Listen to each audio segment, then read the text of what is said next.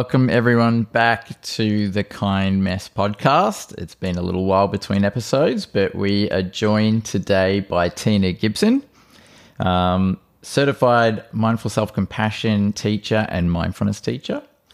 A diverse range of experience in her background from kinesiologist to healthcare worker, rehab counselor, health educator, and emergency paramedic. Tina also was part of the crew that taught Michael and I um, our mindful self compassion training few, three years ago, four years ago, Yeah. Four, And five. she- yeah, we warmly welcome her here tonight. Welcome, Tina. Yay. Tina, it, I am absolutely stoked to have you, as is as is Jaddles. I speak about my experience with your tuition so fondly. In fact, was just talking about it with a colleague today.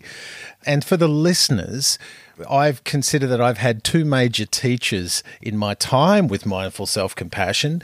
So we've we've had uh, we've had John on the first first episode, and now Tina. Can we get an origin story of how you kind of got involved with mindfulness and then mindful self compassion? Yeah, sure. I just truly think being human's a little bit tricky, a bit hard. and uh, fumbled, fumbled through the first maybe 40 years of it, making my good share of mistakes, messing up and just doing the best I could. And then in parenting, I think when I had three teenagers, I started to really struggle. And you know, was fumbling around looking for sort of help for them to get through their teenage years as well. And this one therapist said, Oh, honey, you need help. And I'm going, No, no, no, no, not me. And oh my God, did I ever need help? And that's when I was an emergency paramedic at the time as well, and with three teenage kids. And what she taught me was mindfulness. It wasn't mindful self-compassion, it was mindfulness. And and what that gave to me, it was a breathing space, really, this ability to get a little bit of distance from all that was going on and how cleverly I'd become intermeshed and was kind of drowning with everything at that time of my life. It's kind of like I imagine, you know, the lifeguard on the beach that's trying to look after the beach and everyone in the ocean, but they're actually in the beach. You know, they're on the beach and and how the lifeguard's got to actually climb up into the little tower so that they can look over and get a little bit more space. So that got me hooked on mindfulness and I shifted careers at that stage. I burnt out actually as an emergency paramedic because back then, Mike and Jad, I didn't know self compassion. Oh, Had a pretty gnarly inner critic was telling me I was pretty shit a, a bit of the time, you know. So it was a bit of a hard job to have a harsh inner critic. And um, I shifted and retrained in kinesiology and um, started using mindfulness a lot in the way that I worked with people and helped people. And then shifted careers again and started uh, working um, in community health with women's health. And we were able to use mindfulness, and I was able to get official training in mindfulness based cognitive therapy and stress reduction, and was co offering programs for women, um, helping them to manage the, the struggles of domestic violence. Um, and that was eight week programs, and we did programs for eating disordered eating, etc., and for then um, all different areas of women's health, and then shifted into cancer, cancer support, and once again bringing mindfulness. And this was the period that I started to get more and more feedback from people saying at the end of their mindfulness programs, the biggest thing they got was that they could be kind to themselves. Mm. And it was like, oh, and my mindfulness practice was showing that, yeah, I knew a lot about mindfulness, knew a lot about the being in the present, but I still wasn't that kind to myself. So I started Googling and exploring, and that's when I came across across Kristin Neff. And at that stage, she hadn't yet sort of put the program together, but she was doing these little webinars. Um, you know, sorry, she was doing programs, but I could join via webinar. You know, it was sort of like the beginning of that stage. And and I did the first one. It was all through the night as she led this day workshop and she started to talk about the benefits of self compassion. And I met my dear husband at the breakfast bar the next morning and said, There's a way, there's a way. And that was the little spark. And and it was great timing. It was just serendipitous, really, because I was able to go to America similarly to John. He was actually there at the first program that I went to in America and then I started the the understanding. Um, Jad and Mike kind of started to slowly travel from my head into my being. You know, so I wasn't just teaching about it; I was starting to experience it, and and it's been slowly cooking along within me and rippling out into my community ever since. But I think it's a there's no destination, is there? You just mm. it's an ongoing learning. I remember I remember one of the things that I took away from practicing and learning from yourself was that that term neck down. And I mm. and I remember I remember initially the first time I heard you say it, I was kind of sitting there and I think sometimes as I do I was nodding and as as if I really completely understood and it really didn't land I remember until probably a couple of days later. Um, can you can you give our listeners uh, that idea or, or, that that learning of the concept or, or what's your interpretation when you say neck down? It's so interesting oh, to me, and I yeah. and I never explain it as well as you do. oh, no pressure, Tina. Gosh. I'm not likely to explain it very well now, but I'll have a crack. Um, I think for me, and for a lot of people, we, we're it's not very natural to offer ourselves self compassion. Mm. That's just sort of how it is. Not many of us, and I don't think it's just an Australia thing. You know, the emphasis, you know, we're born with a bit of a nervous nervous system, and the emphasis is um, on looking out for others and not so much well, I know in Australia, you know, you were teased when I was a kid if you loved yourself, or, you know, you're like, oh, she hell loves herself. You know, it was like that tall poppy kind yes, of syndrome. Yes. So, because of that, and because of lots of other things, like sometimes we reach out for compassion and we get wounded, you know, and we realize, oh my God, I don't want to meet, be that vulnerable again. Or we reach out for compassion and no one's there wounding again. Uh, you know, there's many varieties of that kind of wounding, often when we're young. So it becomes almost a survival strategy to keep a lot of these matters of the heart in our head, mm. you know, and we talk about them with lots of words, but mm. uh, hmm. we have a, we've very cleverly kind of tucked our heart away into some very safe place So we don't want to actually be too vulnerable. And this is kind of wisdom. It's wisdom of the body because we've been hurt in one way or another.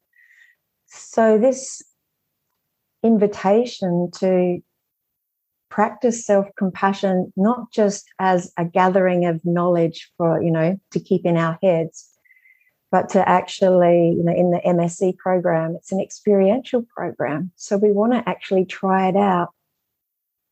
But with great respect for the many ways that we have kind of protected our vulnerability as well. So, like you both know, because you teach it, we really encourage people to move slowly. It's mm-hmm. almost like walk slower so you can go further, you know, and um, so, what comes first really is the mindfulness, the getting to know ourselves and what's helpful and maybe what's no longer helpful. So, so the neck down is this. I'd like to think I say it a little bit more gently these days. is the invitation to to to to feel a little bit of the experiential side of it um, rather than just gathering knowledge, which we do in a lot of other programs that we do.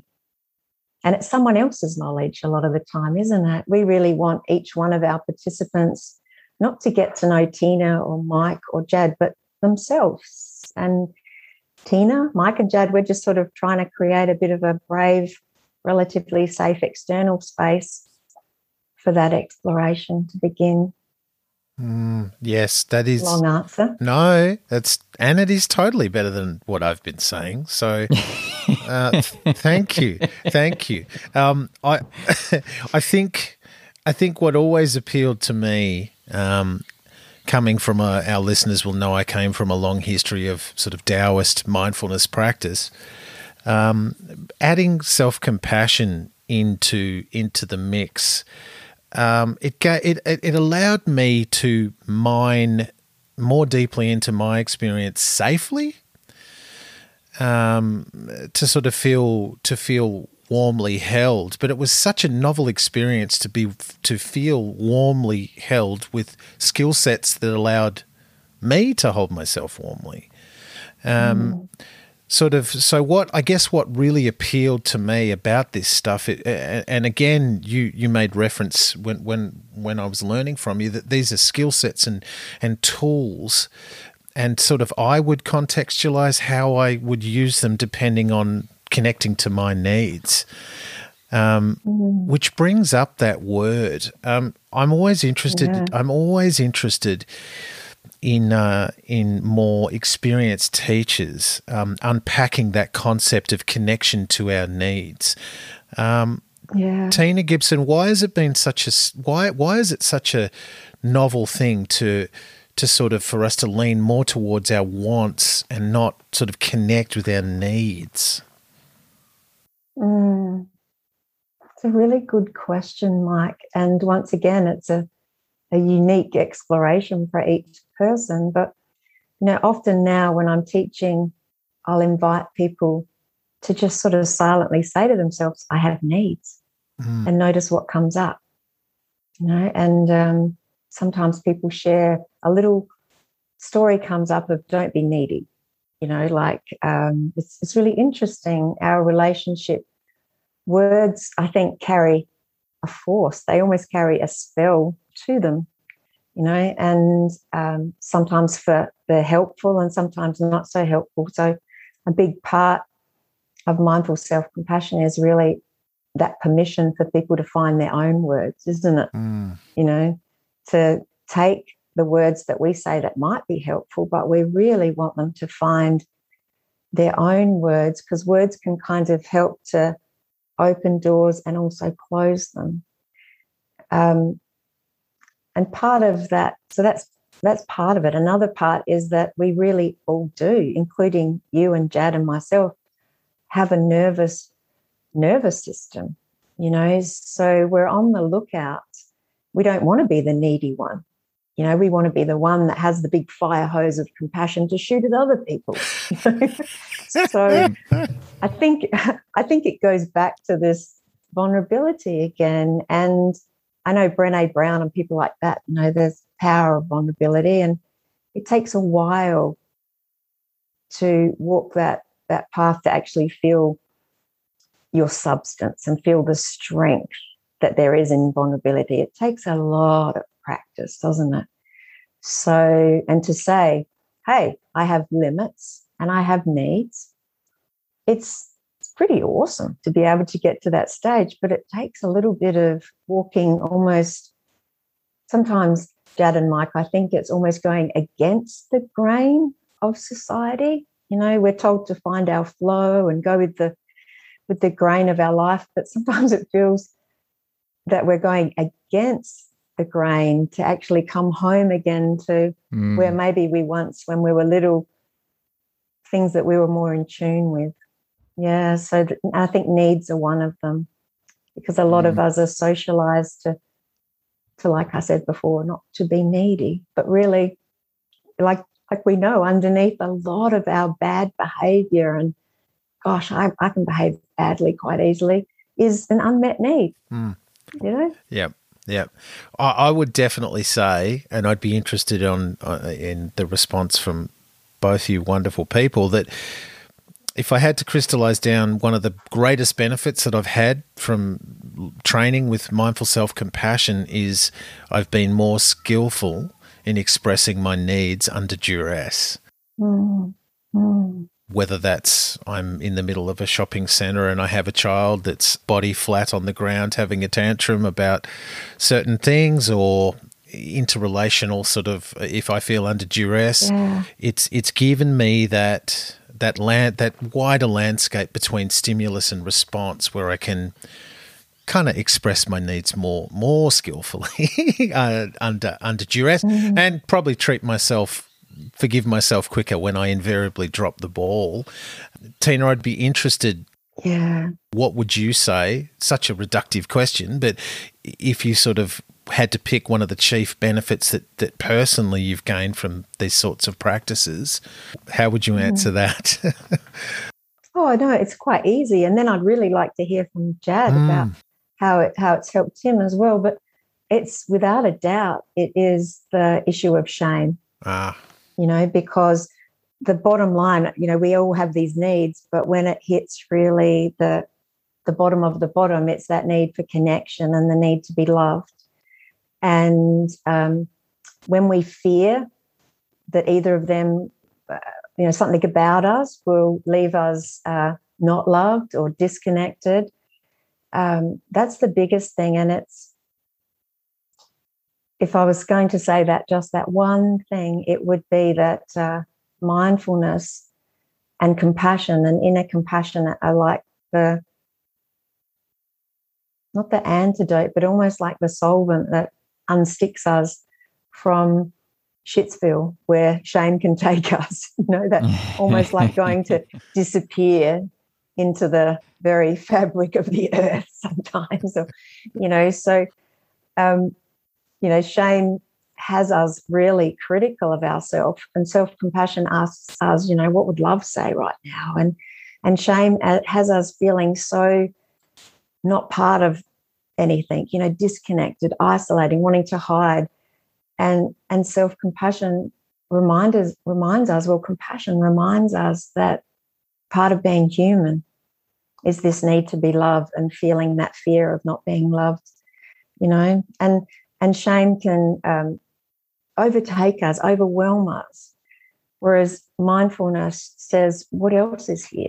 You know, like the presence of that un- awful feeling of shame is here, but so is your friend, or so is the sky. You know, so it, mindfulness asks us to look at everything else, the full spectrum. So it's almost like those three really core parts of shame mindfulness just comes in and says, Yeah, I understand, just hang here, almost like that hand and fist metaphor, you know, that's used so often in trauma sensitive mindfulness. It's just like, you know, so mindful self compassion really is that hand that comes in and just says, Yeah, man, oh man, this is hard. Mm, mm and sometimes it does it a week a week later we're human and sometimes it might do it in the moment like you said mike at the shopping center and sometimes we have the amazing capacity to even see the unmet need in the other person and the and the connection with the other person when we're at sort of like at at our best but other times it really is the word mindfulness itself means recollection you know so it doesn't matter how long after the event, whenever we've got a moment to be able to pause and go, wow, you know, that was hard. That's part of the, uh, that was a human moment. That was a truly awake human moment. It was so, so damn hard. And because it was so hard, let's just give it a little bit of care. Mm. Mm, so you're so quotable, Tina. Oh. There's so so many lines I've just been writing down now, and I'm just like, oh, that's that that sums that up so I, perfectly. I saw you scribbling, Jad. I saw you. You're like, oh, Jad. Um, I've heard you on these podcasts, Jad, and I've just been like, wow, that guy, that guy knows his stuff. So I've heard you both. so you're being humble. It's nice. well, I think you know one of the things that connects both Mike and I is we we we we're both quite happy to look at our own kind of flaws and faults as you know the, the messiness of being human, and that's that's really how we came up with kind of the concept of the the show is that you know to drop this idea of perfection and and coming back to the the question of what you know have I gotten out of um, mindful self compassion, it would be you know shame spoke strongly to me because I think um, I didn't even know I felt shame because it just permeated so much of my experience that I just would shut down. Um, yeah, yeah, we and, do. Yeah, and um, and the other one was to kind of drop this idea of uh, well. to hold the idea of perfectionism kind of to the side and and recognize, yeah. you know, we're all just human. And the the ability to self soothe, I think, for me was really profound too. Like, I was one of those people mm. in the first six weeks, really, of the program, maybe maybe first six months of practicing, where I was just like, what is this hippie rubbish? Like, why am I putting my hand here? And I've done my time with chakras and crystals, and I don't want any more of that stuff. Until I finally was just like, oh, I'm I'm actually just being nice to myself, and I'm holding myself like warmly and kind and that was so it just could not connect with that for so long. And now it's you know even today i was this tonight's session was just a little reminder because i'm going through some stuff and i was like oh that's right. I, I can be there for me too. I don't need to seek it from you know i can get it from external sources and i certainly want those still there in my life but i can also be that resource for myself. Yeah. Yeah absolutely. And it's so cool that we have these two hands you know and sometimes we get stuck with the right words to say you know like oh what, what are the kind words i need right now? Or but these hands they they don't need words and they just kind of know how to innately reach out you know to grab the mm. hand of another or to hug sometimes or pat someone on the back and just that realization that oh they're the same hands and right now they can just land on me somewhere that's comfortable. And in that moment, realizing, oh, I'm the giver and the receiver. You know, it's kind of neat. But like you said, Jad, we're pack animals, so we want our pack. Mm. Hmm. we want our pack as well, but sometimes they're not there. And um, I think before I started learning more about self compassion, I really wanted my pack to mind read me, really. You know, like uh, like my husband, after you know a while of practicing, he says, you know, you're a much easier person to be around these days. And straight away, you know, it's like, what do you mean? but it's true because I I can kind of speak my needs a little bit more.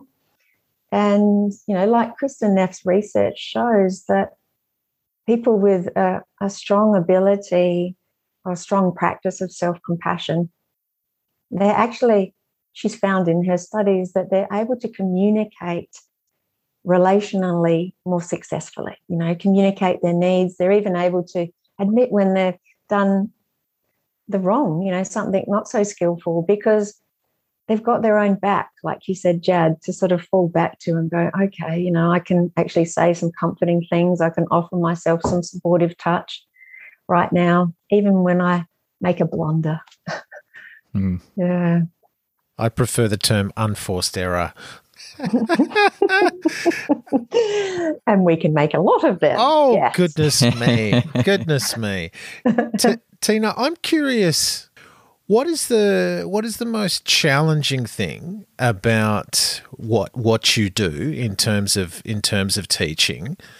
Mm. And I'd mm. love to juxtapose that with what's the what's the most oh, rewarding is not the right word, but it's the best that comes to mm. mind at the moment. So, what's the most, what's yeah. what's the hardest thing about what you do? I think the hardest thing is the best thing as well. Ooh. The hardest thing is to teach with an open heart means that your heart gets smashed up and aches and quivers and yeah because um,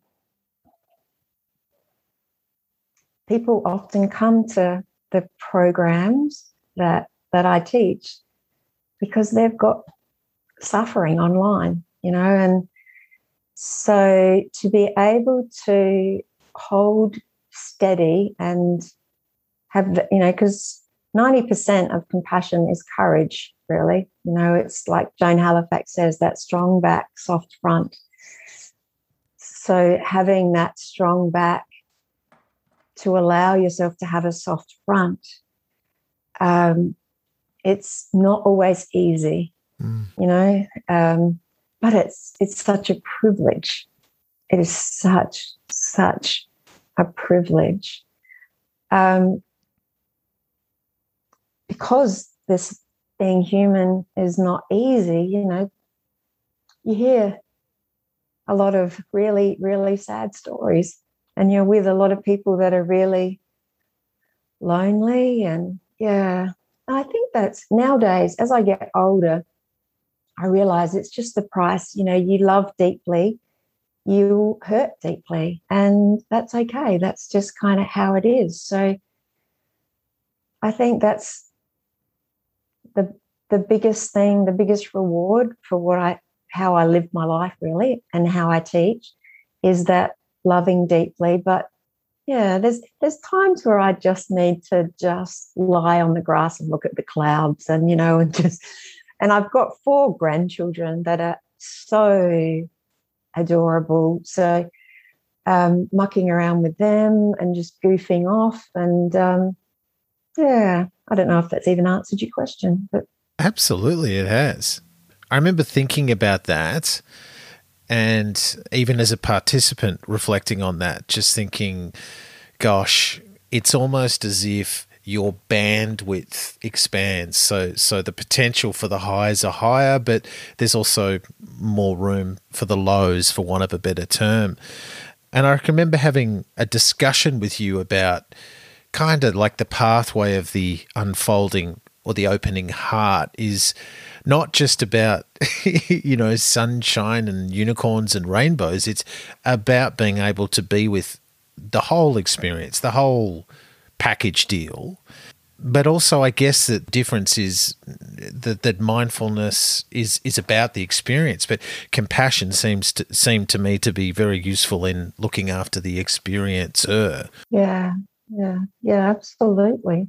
Have I interpreted that in in any sort of way mm. that hmm. accurate? yeah.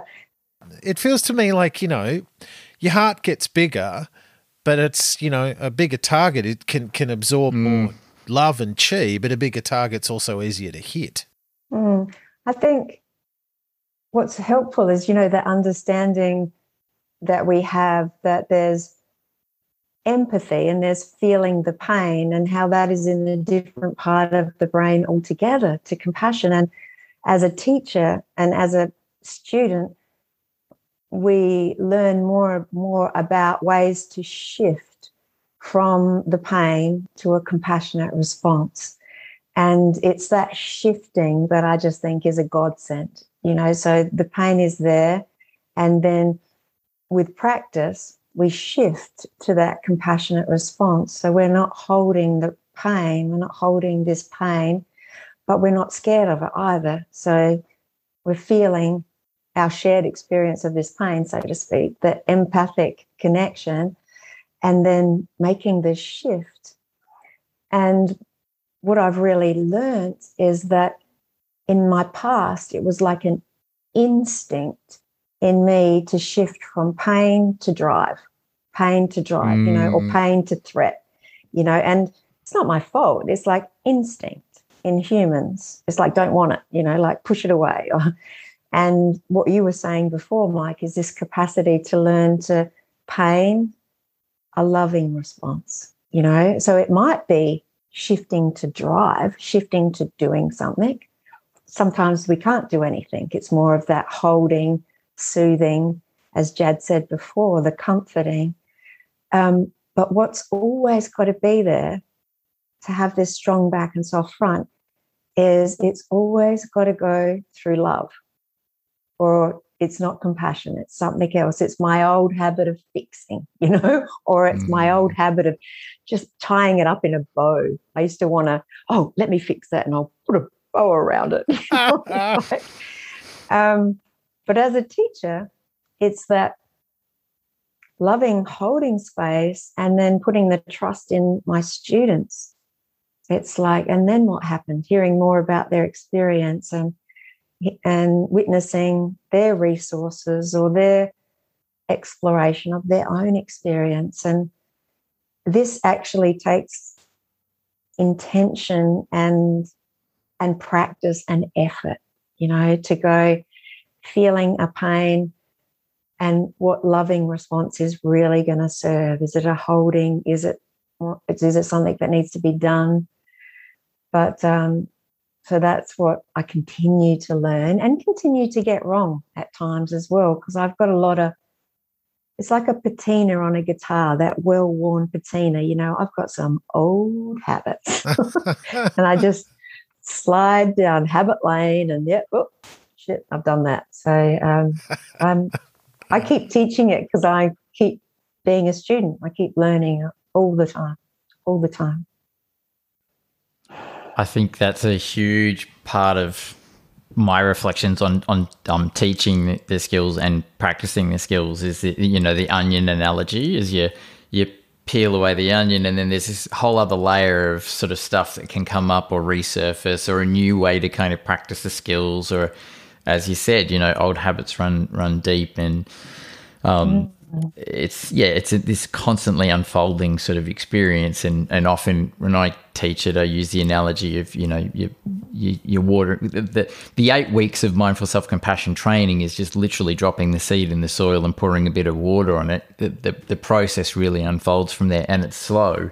And you're the thing you said before yes. about walk slower so you can go further. I'm going to like repeat that to myself repeatedly at the moment. It's your mantra.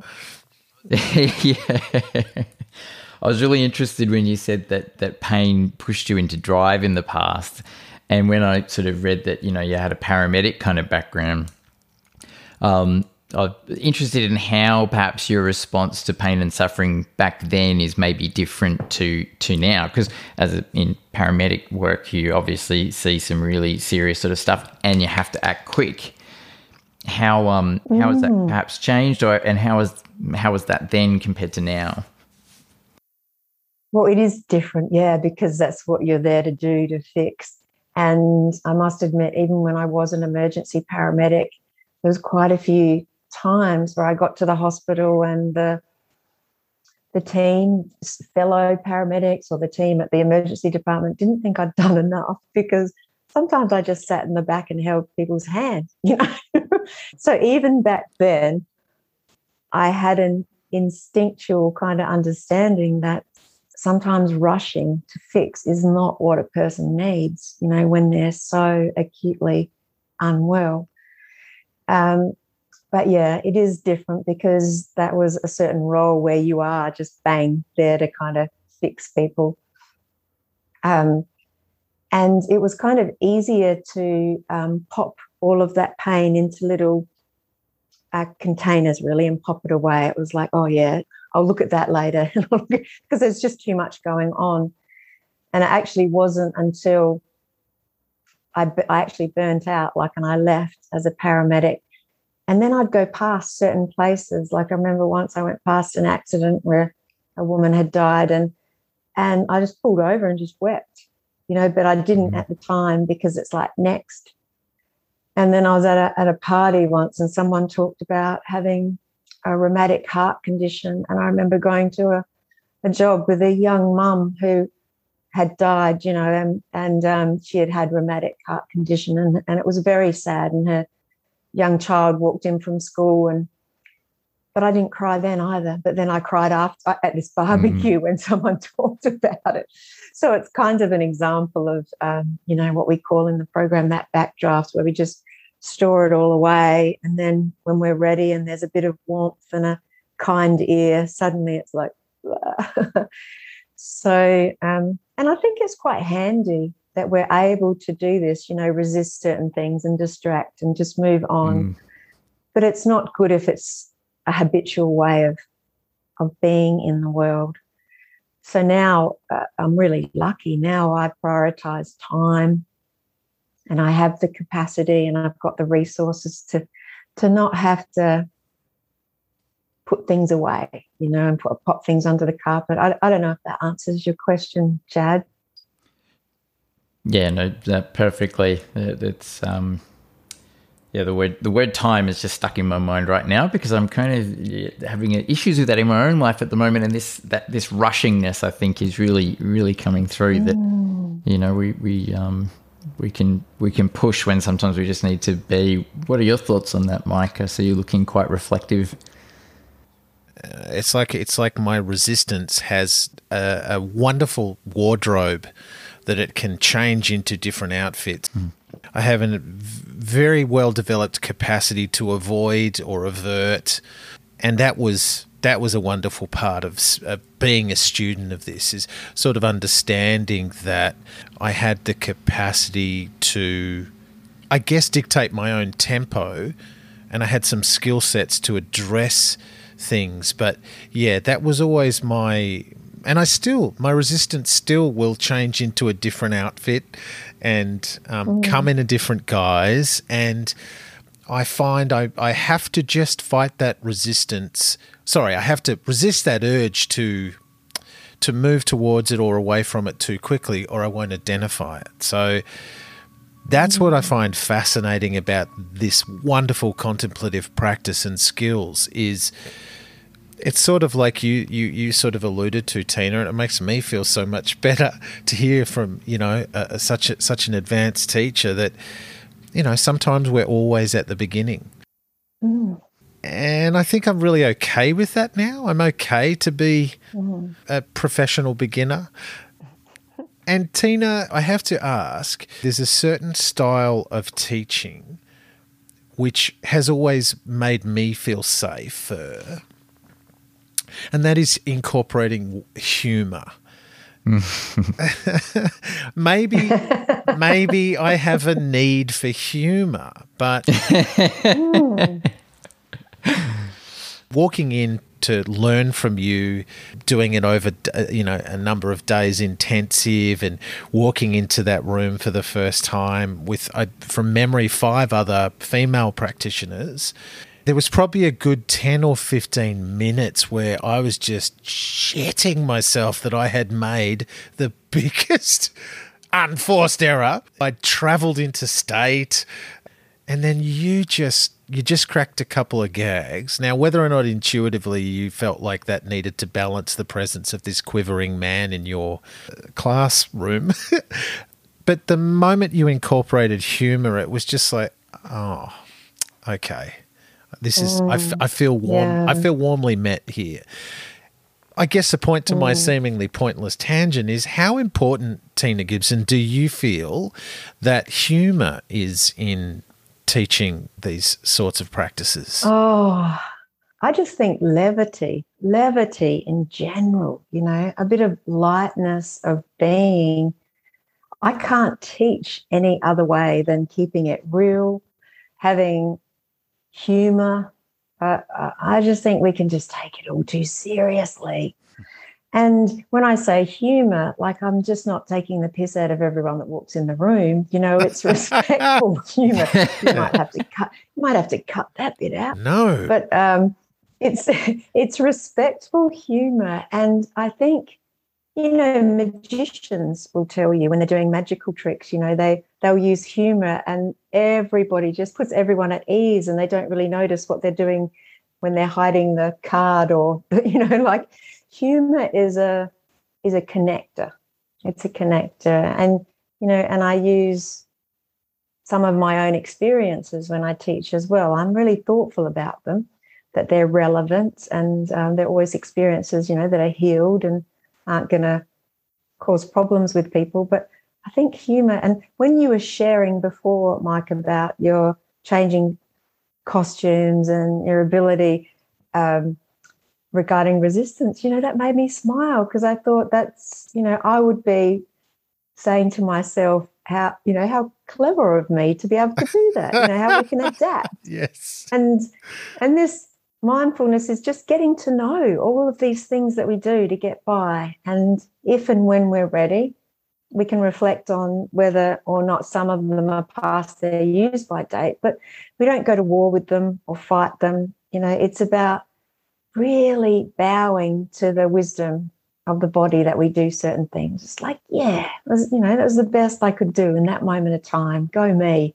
and it's from that friend, it's from that friendliness that we can kind of flourish. It's not from um, yeah, it's I'm a recovering perfectionist as well, Jad. You know, and perfectionism doesn't really really have the same warm appeal, does it? mm, mm. You know, but this this humor and warmth and understanding, and even just I say to myself sometimes, oh, of course you did that. You know, oh, of course. It's a bit bloody stupid, but of course, you know. it's just what happened. It's just what came out. Uh. So I can't remember seeing you in that moment as a nervous, quivering male. I think the only way I ever teach is with humor. Yes. You know, and it does help to create a sense of relative safety, I think, at times too. When we did the teacher training, um, and we travelled to Sydney. I I, t- I told Jad, I said, hmm. "Oh, I hope she tells a little Tina story. And surely enough, that afternoon you told a little Tina story, and I was like, yes, there it is. Like, it's um, I just think I just think it's so important. I, guess Jad and I, when we taught our first group, it was it was an all male group, and I think oh, fantastic. Fantastic. It was super fun. But yeah, I remember mm. that humor was was vital in Mm. Just getting some jaws to relax and some guards to drop. Mm. So the, the second part of this question is that you, sort of speaking to John, John has referred sometimes to to an Australian voice, to an Australian sort of flavor, if a nationality can have a flavor, to this practice. What is the Australian voice in mindfulness and compassion? I'm I'm curious if there is one. Is it the incorporation of that humor or? Mm. I've taught in lots of places, China, Korea, you know, around and and I'm really wary of saying like an Australian kind of focus, but to keep it real, um, Australians like to keep it real, you know, and we we are a little bit different. We're a bit different, and um, there's not so much. Sometimes some of the programs I've done in the US, there really is the guru on the stage kind of thing, and um, we don't take so well to that. We're a little bit in general. So if I was to generalize, a little bit more wary, and we're a little bit slower to jump up and down and say, yeah, you know, Mike's the one, I'm going with him. He's, you know, we're a bit more wary. I remember doing a teacher training in Melbourne a few years ago um, for a different program, and the teacher was from America on day three, and she said, I don't know what's going on with this crowd. Um, by now, they would be loving me, usually, you know, and really be on board. And you Australians, they're actually questioning me. and it was like, I'm sorry, that's what we do.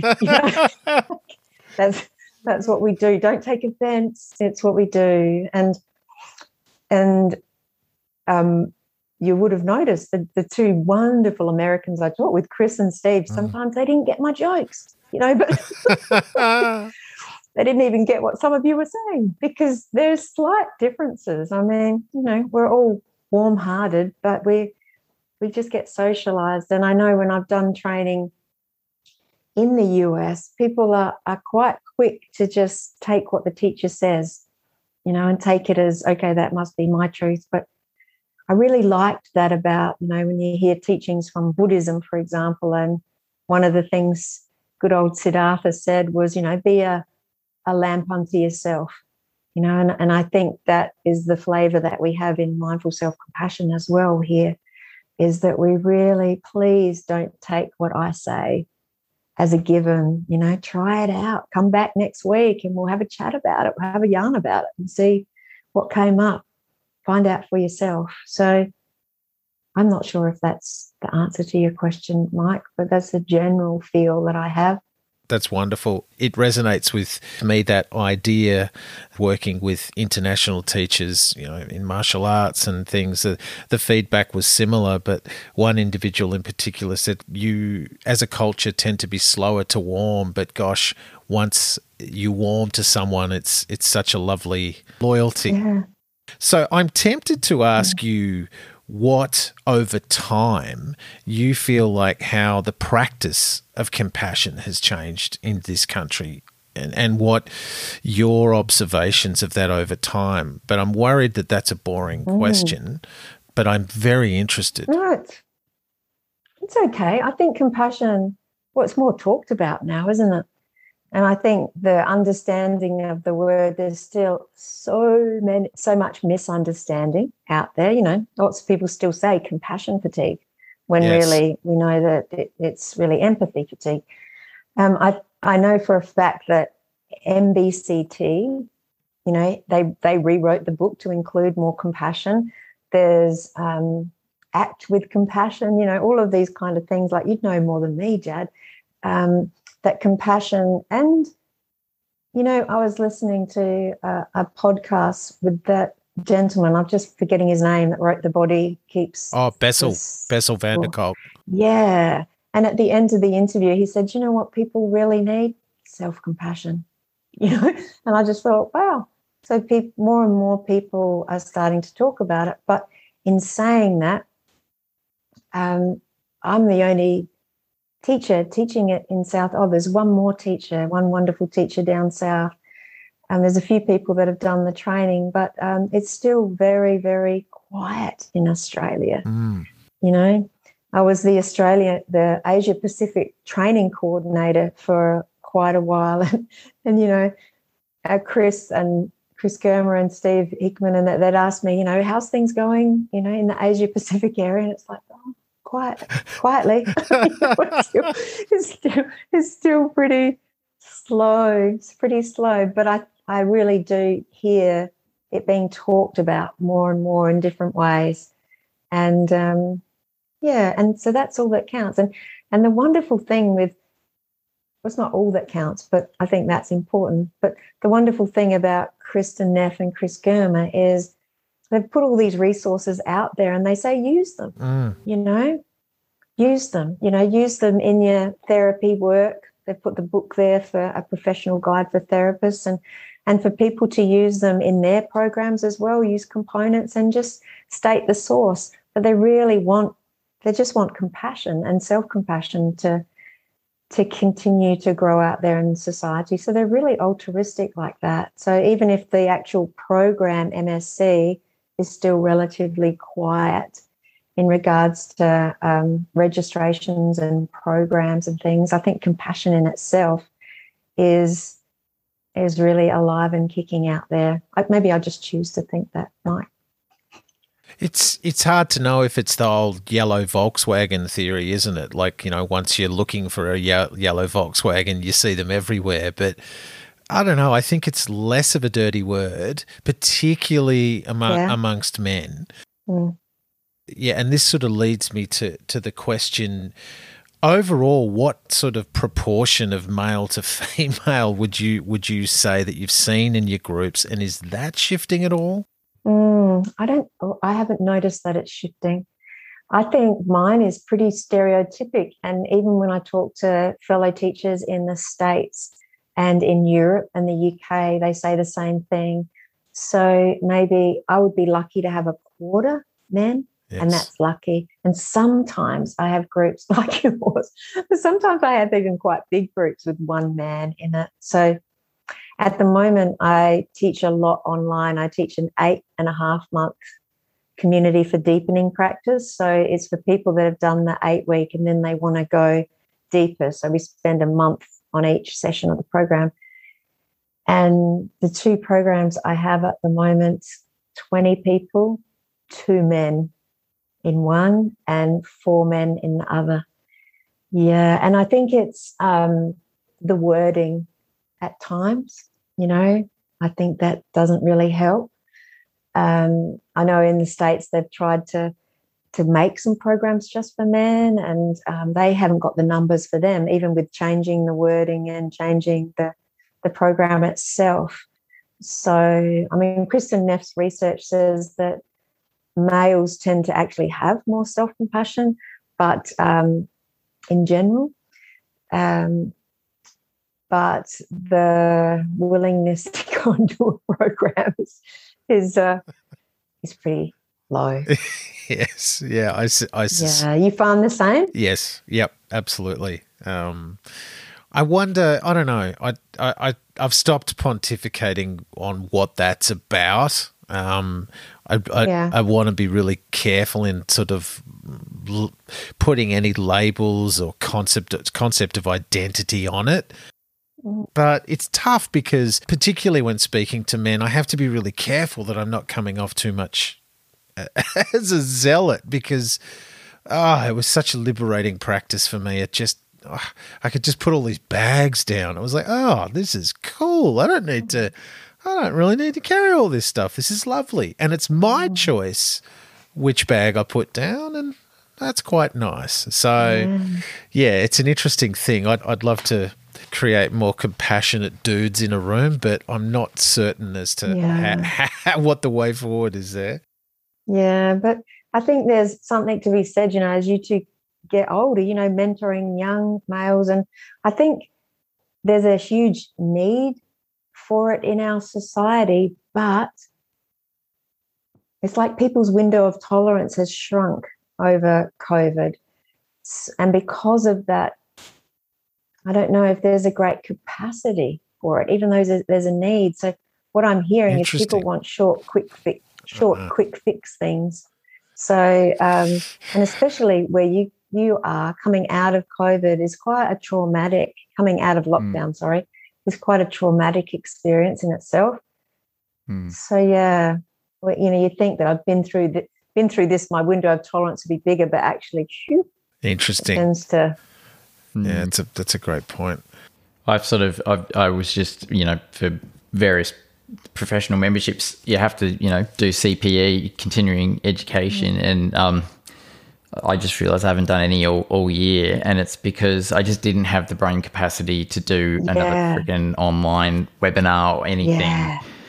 I just, you know, so much of this is on Zoom and therapy's on Zoom with my clients and catching up with family was on Zoom, and it just, I just couldn't couldn't bear to do it. And I think, yeah, you, you hit the nail on the head there. I think uh, uh COVID sort of taught us that that we we sort of yeah. needed a time period to re readjust going back to the idea yeah. of um, men in, in mindful self compassion, I've I must admit I've had more one on one experience mm. now with with guys and self compassion, and I found that as a just an anecdotal observation, again, not wanting to generalize, that that's expressing vulnerability, such a key part of it. And that's a bit perhaps trickier for the average Australian male to do in a group mm. situation. Um, but one on one, I found that a little bit a little bit easier to for them to feel comfortable accessing that. But in the first group of men that we had um, a group with, that ability to be vulnerable, I think, was probably one of the most powerful groups um, I've taught. And I wonder if Mike says uh, shares a similar view. That's great. Oh, absolutely. Massive. I think we continually gave out massive spiritual high fives for just being vulnerable. I found when I've taught men that once you can get past that early stage of being vulnerable, there's even if it's just the common humanity bit, oh, it's not just me. That can be extremely liberating too. So, mm. yes. Yeah. Yeah. Well, there's people teaching it in prisons in the US, yep. which is pretty amazing.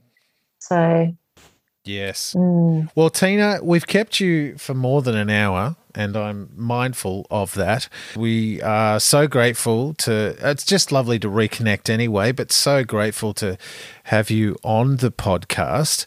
Jad usually wraps this up more skillfully than I. Don't you say some stuff like, Where's your you know, what are those? You do it, and I'll cut that bit. I'm, I'm sensing a need for you to be rescued. here. Yeah, I was about. To, I was Um, like, oh, what, what's all that internet stuff? Yeah. Oh, Well, a warm thank you again, Tina, for, for joining us on the show.